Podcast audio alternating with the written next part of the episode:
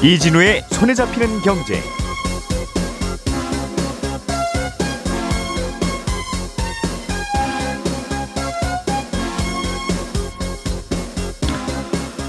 안녕하십니까 이진우입니다. 우리나라는 의대 입학 정원이 대략 3천 어, 명 정도로 고정이 되어 있는데요. 정부가 의대 입학 정원을 어, 지금보다 한 1,000명 정도 늘리는 걸 검토 중입니다. 응급실이나 외과, 소아과 같은 필수 의료진이 크게 부족한 상황이라서 어, 정원 확대가 필요하다는 게 정부의 입장인 반면에 의사단체는 정부의 일방적인 결정에 반대한다면서 강경 대응을 예고하고 있습니다. 오늘은 이 얘기 좀 자세하게 해보겠습니다. 이스라엘과 팔레스타인 사이의 전쟁이 글로벌 경제, 특히 우리 경제에 미치는 영향에 대해서도 함께 짚어보겠습니다. 10월 16일 월요일 손에 잡히는 경제 바로 시작합니다. 우리가 알던 사실 그 너머를 날카롭게 들여다봅니다. 평일 아침 7시 5분 김종배의 시선 집중.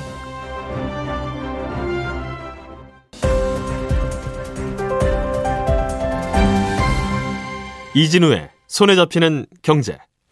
예, 예, 오늘은 MBC 양효걸 기자, 언더스탠딩의 안승찬 기자 이렇게 두 분과 함께 주요 경제 뉴스들 정리해 보겠습니다. 두 분 어서 오십시오. 안녕하세요. 자, 오늘은 아, 둘 다 관심이 많이 가는 주제이긴 한데 우리나라 얘기부터 먼저 좀 해보죠. 예. 의대 정원 확대 문제. 네. 예. 대략 한 천 명 정도 늘어난다고 하던데 이게 그렇습니다. 어느 정도인지 봤더니 삼천 명 정도가 지금 음, 상황이라서 예. 천 명을 더 늘리면 약 한 삼십 삼 그렇습니다. 굉장히 정도. 많이 늘어나는 네. 거죠. 그러니까 예. 지금 뭐 고위 학생들 이 이제 내년에 입 대학 입시를 치르잖아요. 네. 그때부터 그러니까 2025학년부터 이제 의대 정원이 1000명 정도 늘어난다는 건데 음. 어, 말씀하셨던 대로 사실 의대 정원이 2006년부터 3058명 지금 17년째 그 자리에 계속 머물러 있었습니다. 예. 어, 근데 갑자기 지금 1000명을 늘린다는 거니까 뭐 굉장히 큰 변화인데 음. 어, 그동안에도 사실은 뭐 정원 의대 정원을 조금 확대해야 되는 거 아니야 이런 얘기들이 있긴 있었어요. 그래서 올해도 좀 가능성이 있었고 예. 뭐 그럼에도 불구하고 많이 올리지 못할 거다. 왜냐하면 음. 예전에도 올렸다가 의사단체도 하도 반대하고 무산되고 이랬던 적이 많아서 그래서 올해도 어, 어, 어느 정도로 원래 예상이 됐냐면 2000년에 의학 분업하면서 그때 의대 정원을 한 350명 정도 줄였던 적이 있었거든요. 예. 그거 좀 원상 복귀하는 정도는 의사 단체가 음. 그래도 받아들일 수 있지 않겠느냐. 네. 아니면 많아야 한 500명 정도 어, 정원 확대하지 않겠느냐 이런 전망들이 많았는데 음. 지금 보도된 걸 보면 보건복지부 장관이 한 500명 정도 의대 정원하는 안을 들고서 대통령한테 보고했더니 음. 아니다 무조건 1000명 이상은 늘려야 된다. 뭐 이렇게 지시가 내려와서 갑자기 정원 확대폭 커졌다 이런 어, 보도도 있고 일부 보도는 이번엔 1000명 앞으로는 3,000명 이상 어, 확대할 수도 있다. 굉장히 의지가 강력 강경하다는 어, 보도가 있는데요. 얼마나 뭐 정확한 내용인지 모르겠습니다만 아무튼 뭐 의대 정원이 확대되는 것만은 분명한 것 같고 어, 그래서 지금 입시 준비하는 학생들도 요즘 난립니다. 그러니까 지금 준비하는 학생들뿐 아니라 재수 삼수생 네. 특히나 이미 대학에 진학한 학생들 중에서도 음. 아나 다시 의대 가려고 수능 시험 봐야 되는 거 아니냐. 의대 문이 좀 넓어졌으니 그렇습니다. 올해 수능은 아니고 내년 수능이겠네요. 그럼. 그렇습니다. 음. 그래서 뭐 들썩들썩하는 분위기인데 어, 물론 지난 정부 때도 의도정 하려고 했다가 의사들 파업된 무산됐었기 때문에 과연 정부 발표대로 진행이 될 수 있을지는 조금 지켜봐야 되겠습니다만 예. 아무튼 정확한 숫자는 이번 주 내에 정부가 공식적으로 발표할 예정입니다. 음. 우리 동네에 치킨집이 부족하면 누군가가 치킨집 문을 열죠. 예. 그러니까 그거는 어차피 시장에서 수요와 공급에 맞춰서 왔다 갔다 하는 거니까 그건 맡겨두면 되는데 음. 이거는 누가 의사가 부족한데 내가 의사나 해볼까 할 수 있는 게 아니잖아요. 예. 그래서 이건 당연히 그 그럴 만한 이유가 있어서 저 시장에 맡겨둘 수는 없다 하더라도 음. 그렇다면 좀 굉장히 예민하고 기민하고 민감하게 이 수급 문제를 조절해 왔어야 되는데 네. 뭐 2007년부터요? 2006년부터. 2006년부터 하나도 안 늘린 것도 이상하고 예. 만약 늘어야 될 필요가 있었는데 그랬다면 음. 갑자기 이렇게 갑자기 늘리는 것도 그 그렇게 늘려도 되나 싶기도 하고 또 대체로는 왜 그동안 못 늘렸어요라고 하면 의사 단체들의 반대 때문이라고 하면 예. 그 늘리는 거 언제 찬성하겠습니까? 근데 이런 잣대로 늘, 늘리고 줄이고 했었었나 하는 음. 생각이 오히려 좀 드는 생각은 그러 네요. 그렇습니다. 음. 뭐 음. 아무튼 어쨌든 그래도 이번에 늘려야 된다는 공감대가 특히 형성이 됐던 건 예. 의자 의사 수가 많이 부족해질 수도 있는 거 아니냐 이런 고민 때문이 이제 전체적인 배경입니다. 음. 우리나라 아, 지금 우리나라가 인구 1000명당 의사 수가 2.1명 정도 되는데 예. OECD 전체 평균으로 보면 한 3.7명이니까 조금 차이가 있거든요. 그러니까 영국만 해도 인구가 한 6천만 명 정도니까 우리보다 살짝 큰 정도인데 음. 영국의 의대 정원은 지금 8,600명 정도 되니까 우리가 3,000명인데 그래 거의 한 3배 음. 정도 되잖아요. 그러니까 이런 예. 거 보면 우리가 좀 작긴 작았던 거 아니냐 이런 지적들이 있었고 특히나 지금 앞으로 노인 인구가 많아질 게 너무 명확한데 음. 그러면 의료 수요가 지금보다 커질 거 아니냐. 그럼 가만히 음. 있으면 의사 수가 부족해질 수 있다. 그래서 뭐 일부 연구소에서는 한 2035년쯤 되면 부족한 의사가 한 2만 명은 될 수 있다. 이런 음. 분석도 있어서 지금부터라도 의대 정원을 조금씩 늘려서 10년 후에는 최소한 만 명 정도의 추가 의사는 키워보자. 뭐 이런 계획인 것 같습니다. 음. 영국이 8천 명인데 비슷한 인구에 우리가 3천 명인 거는 네. 우리는 우리야 어차피 영국 의사가 한 명 진료 볼 동안 세 명은 충분히 보니까 그렇습니다. 그보다도 더 많이 보는 걸 우리가 경험했잖아요. 네. 그러니까 그거는 큰 걱정이나 그건 아닌데 음. 앞으로 고령화가 굉장히 우리가 빠르다 보니까 예. 어, 환자가 많이 늘어나긴 하겠구나 그런 생각은 드는군요. 네.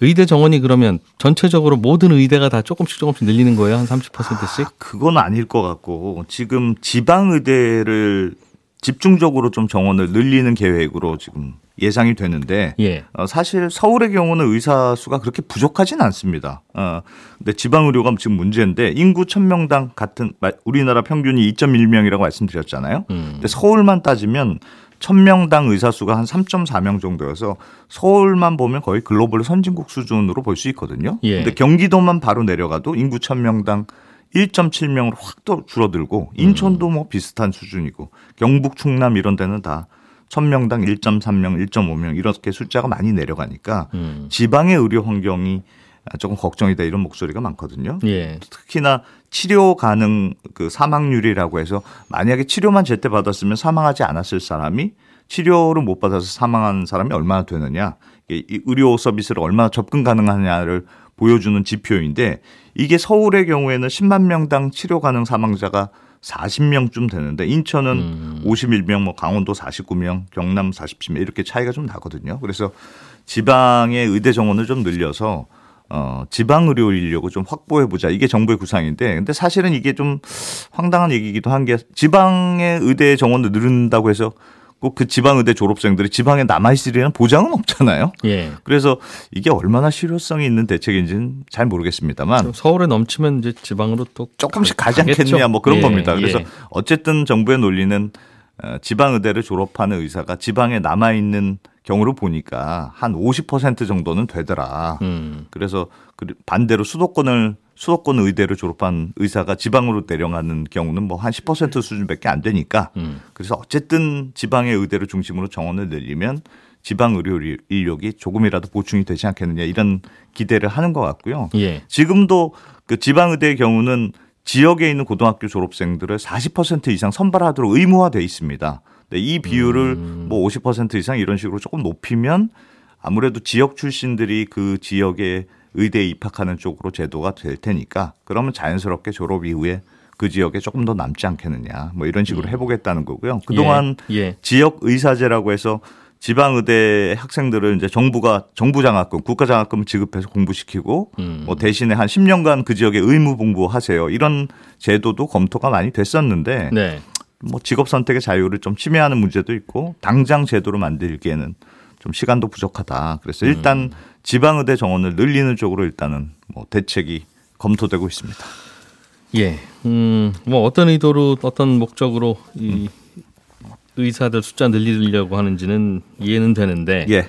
이제 과거에도 이렇게 늘리면 해결되지 않겠느냐라고 하는 그동 그런 질문에 대해서 음. 꽤 생각 좀 해봐야 되겠구나 하는 생각을 들게 하는 반론이 예. 의사들 숫자 늘려봐야 어, 즉 어차피 그 비필수 쪽으로 다 간다. 음. 지금도 뭐 의사가 뭐 부족해서 의사가 남아 돌아서 다 비필수 쪽으로 간 거냐. 예. 다 다 그냥 그쪽이 수입이 좋고 편하고 하다 보니 그렇습니다. 이제 그쪽으로 간 거라서 어. 이 구조를 바꾸지 않으면 의사 정원 두 배 늘려도 다 다 그쪽으로 가지 음. 어려운 건 안 합니다. 그, 그 문제가 많이 남아 네, 있습니다. 그런 이야기 하더군요. 예, 예. 아무리 의대 정원을 늘려도 결국 피부과 의사, 뭐 내과 의사만 계속 생겨나는 거 아니냐 이런 걱정들이 여전히 있습니다. 그래서 의사 단체 쪽 주장은 의대 정원이 지금 문제가 아니고 기피하는 의료 분야에 대해서 좀 더 보상을 해줘야 예. 응급실이라든가 뭐 소아과라든가 산부인과 이런 문제가 해결이 되지.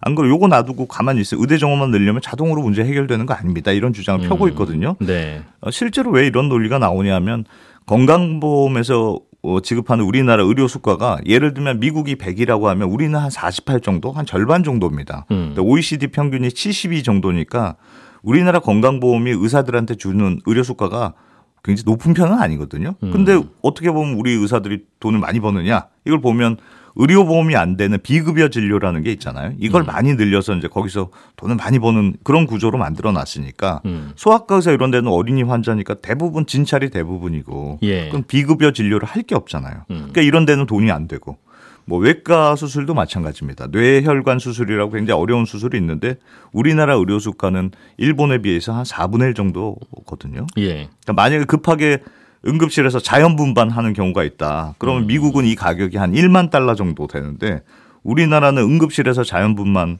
하면 건강보험에서 주는 수가가 한 100만 원 정도로 책정돼 있단 말이에요. 음. 그러니까 그 병원 입장에서는 응급 자연분만 환자를 위해서 뭐 산부인과에서 많이 쓸 수도 없고 음. 사람이 없으니까 맨날 당직 서고 그러니까 일이 힘들고 그러니까 의사들 지원 안 하고 이런 악순환에 빠지는 거 아니냐. 그래서 응급 의료나 응급 이런 필수 의료에 대해서는 힘들고 중요한 일이니까 좀 적절한 보상을 해줘야 예. 의료, 의료 시스템이 정상화되는 거지. 의대 정원만 늘린다고 이 자동으로 해결 안 된다. 이게 음. 의사단체의 주장인데요. 어, 실제로 뭐 레모의 법칙이라고 해서 미국의 레모 교수라는 사람이 과거 데이터를 연구해 보니까 인구가 예. 그대로이더라도 병원의 병상이 늘어나면 희한하게도 의료 금액도 같이 따라 늘어나더라. 이런 연구 결과 발표한 적이 있거든요. 그러니까 음. 이거는 환자들이 의사한테 전적으로 의존하는 관계에 있기 때문에 그렇습니다. 그러니까 판단이 그렇습니다. 음. 의사가 이거 좋아요. 당신 이 약 먹어야 돼요. 아니면 일주일 입원하셔야 돼요. 돼요. 하면 뭐 그런 하면, 줄 알고 해야 그러면 권유대 음. 의사들이 환자들이 따라갈 수밖에 없기 때문에 나타나는 현상이거든요. 그래서 음. 의사들이 늘어나면 정작 필요한 의사 숫자가 확대된다 꼭 보장이 안 되고 잘못하면 내과 피부과에서만 지금처럼 계속 늘어나고 거기만 음. 이런저런 서비스가 늘어나는 거 아니냐 이런 걱정도 남아 있는데 그래서 네. 어, 의도 정원 확대를 둘러싼 논란들은 어, 또 고민들은 음. 여전히 남아 있는 것 같습니다. 예, 알겠습니다. 이건 뭐 계속 그 토론하자면 참 재밌기도 하고 끝도 없는데 예. 음, 많은 분들의 불만 중에 하나는 제발 피부과 의사들이 음. 진짜 피부가 안 좋을 때는 진료 좀 봐줬으면 좋겠다. 네. 어, 미용 목적 말고. 미용 목적 아니더라도. 네. 어. 자, 어, 양영월 기자님, 네. 이스라엘 팔레스타인 전쟁 얘기인데 네. 일단 지금 상황은 어떻습니까? 일단 현지 시간으로 15일까지 이제 이스라엘 팔레스타인 양쪽에서 숨진 사람 한 4천 명이 넘었고요. 예. 어, 계속된 이스라엘의 가자지구 공습으로 부상자도 만 명 가까이 늘어났습니다.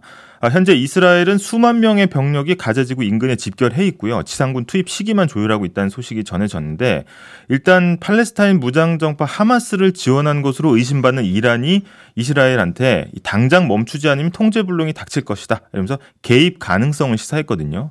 그러니까 이런 개입 가능성이 나오면서 미국이 이 블링컨 국무장관은 이스라엘에 두 번씩 어, 급파해서 확전되지 않도록 어, 그리고 주변국을 돌면서 중재를 벌이고 있습니다. 음.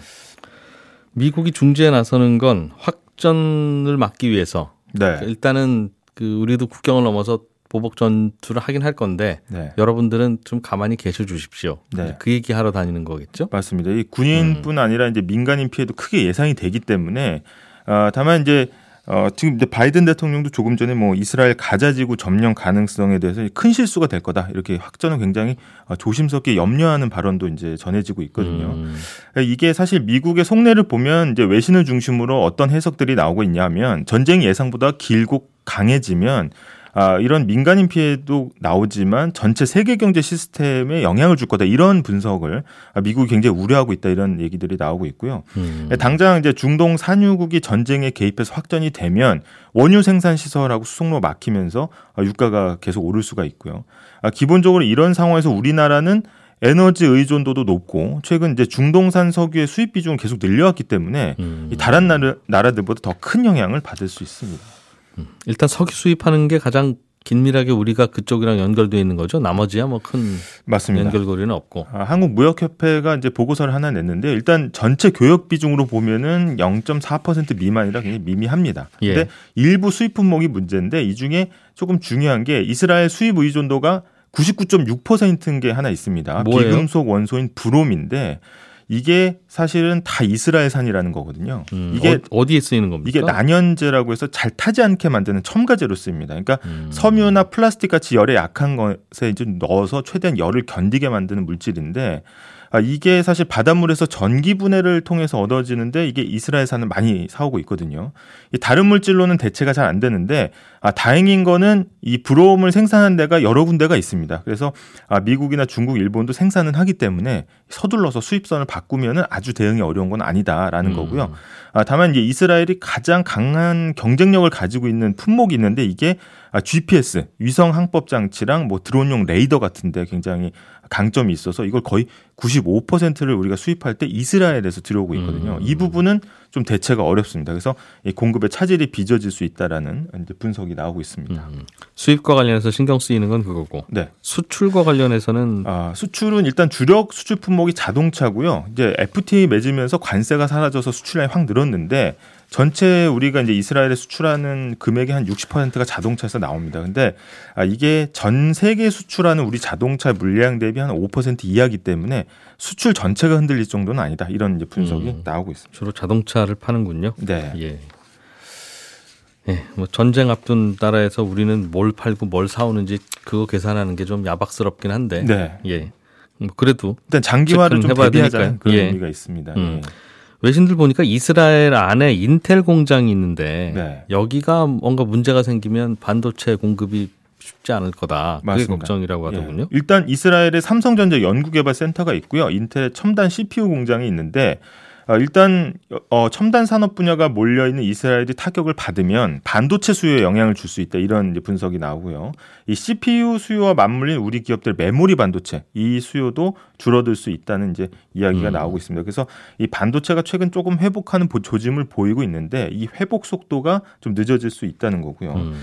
아, 인텔 공장이 있습니다. 이스라엘에. 근데 인텔 전체 이제 CPU 생산에서 한 10% 넘게 차지를 하고 있거든요. 예. 키르야트 같은 공장이 있는데 이 공장이 만약에 타격을 받을 경우에는 이 CPU 생산 자체가 줄어들면서 이 컴퓨터에 함께 들어가는 메모리 반도체 네, 삼성과 하이닉스 두 기업의 점유율이 거의 70% 되기 때문에 음. 인텔의 피해가 우리 반도체 기업으로 옮겨 붙을 수 있다. 아, 아 그래서 아, 인텔 거 하나, 삼성 거 하나 그렇게 넣어서 저, 저 제조하는데 네, 메모리 인텔 거가 안 되면 네. 삼성 거 두 개 넣을 수는 없으니까 맞습니다. 삼성도 좀 기다리셔 해야 된다는 거군요. 맞습니다. 그리고 이제 이스라엘에 앞으로 짓겠다고 발표해 놓은 인텔의 이제 첨단 공장 프로젝트들이 있거든요. 예. 이런 것들이 이제 뒤로 밀리면서 전체적인 반도체 업황이 야. 나빠질 수 있다라는 이야기가 나오고 있습니다. 그러니까 복합적으로 들어가니까 우리가 안 만드는 다른 반도체도 괜찮은지를 네. 늘 살, 살펴봐야 되네요. 맞습니다. 어, 네. 인텔 공장에 불났어 그러면 뭐 우리 거 아니니까 괜찮아가 아니군요. 지금. 네, 맞습니다. 음.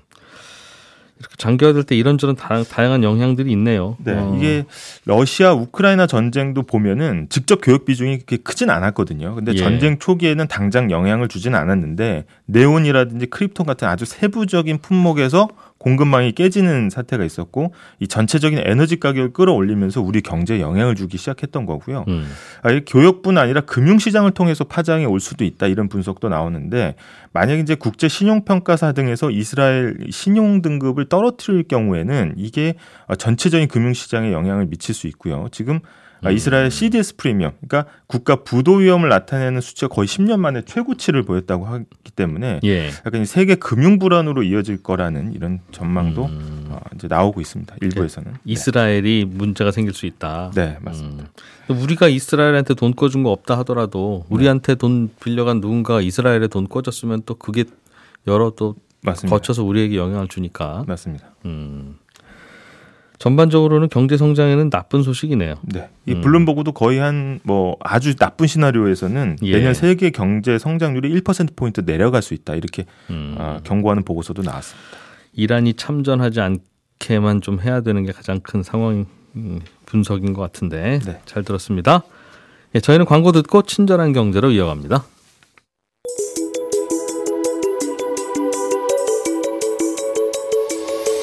경제를 생각하는 사람들의 즐거운 습관, 이진우의 손에 잡히는 경제를 듣고 계십니다. 매주 처음과 끝에 찾아가는 특별한 코너, 친절한 경제가 이어집니다. 오늘은 청취자 고경민 씨가 회사들은 다 그냥 주식회사인 줄 알았더니 주식회사가 아니라 유한회사라는 형태도 있던데 어떤 회사들이 유한 회사인지 보니까 주로 외국계 회사나 로펌들이 유한 회사인 형태인 경우가 꽤 있더라. 왜 그런 회사들은 주식 회사를 안 하고 유한 회사라는 형태를 굳이 선택하는 겁니까? 이런 질문을 주셨습니다. 유한 회사는 주식 회사와 다른 점이 뭐냐면요. 주식 회사는 회사의 주인이 언제든지 바뀔 수 있지만 유한 회사는 회사의 주인이 영원히 안 바뀝니다. 주식회사는 주식을 다른 사람들한테 팔면 그 주식을 새로 사들인 그 사람들이 그 회사의 주주가 되는 건데 유한회사는 주식을 발행하지도 않기 때문에 누구한테 주식을 어, 팔 수도 없습니다. 그러니까 유한회사는 마치 가족회사 같은 거고요. 어, 그러니까 나는 내 돈으로 내가 나 혼자서 또는 나랑 마음 맞는 사람하고만 사업을 할 거야. 다른 사람한테 내가 손 벌릴 일도 없으니까 너희도 내가 하는 사업에 관심 갖지 말아줬으면 좋겠어. 이게 유한회사의 컨셉입니다. 반면 주식회사는 앞으로도 누가 새로 이 회사의 주주가 될지 모르니까 이 회사는 어떤 회사고 그동안 실적이 어땠고 이런 걸 늘 공시하고 이사회도 열고 주총도 해야 되고 외부 회계감사도 받고 그래야 되는데 유한회사는 그럴 필요가 없습니다. 세금만 잘 내면 뭘 해라 마라 하는 게 하나도 없는 게 그게 유한회사입니다. 그러니까 주식회사는 비유하자면 식당 같은 겁니다. 아무나 들어갈 수도 있고 또 내일은 또 누가 올지 모르니까 늘 문 열어놔야 되고 위생도 철저히 해야 되고 메뉴도 공시해야 되고 원산지 표시도 해야 되고 그리고 실제로 그러는지 안 그러는지 시군구청이 감독까지 하죠. 그런데 유한회사는 그냥 내가 내 집에서 집밥을 내가 해먹는 거랑 같아서 내가 뭘 해먹든 식재료를 뭘 쓰든 아무도 간섭할 이유가 없습니다. 그러면 그렇게 들으면 유한회사가 참 좋은 것 같은데 유한회사의 혹시 단점은 뭐냐? 어, 돈이 필요할 때 회사채를 발행할 수도 없고요. 어, 주식을 발행해서 불특정 다수한테 투자를 받을 수도 없습니다. 어, 그러니까 유한회사는 돈이 필요하면 아는 사람한테 꾸거나 그 사람을 새로운 멤버로 데려오는 거 말고는 할 수 있는 게 없고 회사가 아무리 잘 돼도 주식시장에 상장할 수도 없습니다. 그런데 이건 뒤집어 말하면 우리는 돈 없어서 아쉬운 소리 할 일도 없고 상장이고 뭐고 그냥 우리는 우리가 알아서 돈 벌어서 회사 키울 거다. 또는 우리는 돈 많이 못 벌어도 괜찮아. 그냥 우리끼리 오붓하게 먹고 살면 돼. 그런 회사는 속 편하게 유한 회사를 하면 되지 굳이 주식 회사를 할 이유가 없는 거거든요. 그래서 그런 속 편한 회사들, 뭐 영혼이 자유로운 회사들, 어, 외국계 회사의 한국 지사나 뭐 로펌이나 회계법인들은 유한 회사 형태로 회사를 운영하는 경우가 많습니다. 통계를 보면 매년 새로 설립되는 회사들 중에 주식회사가 대략 한 95%가량 되고요. 유한 회사는 나머지 한 5% 정도를 차지합니다. 질문 보내주신 고경민 씨께는 저희가 준비한 소정의 상품을 보내드리겠습니다. 예, 이렇게 궁금하신 내용들 친절한 경제 게시판에 남겨주시면 제가 자세하게 조사해서 답변 드리겠습니다. 지금까지 이진우였고요. 저는 내일 아침 8시 30분에 다시 찾아오겠습니다. 함께 해주신 여러분 고맙습니다.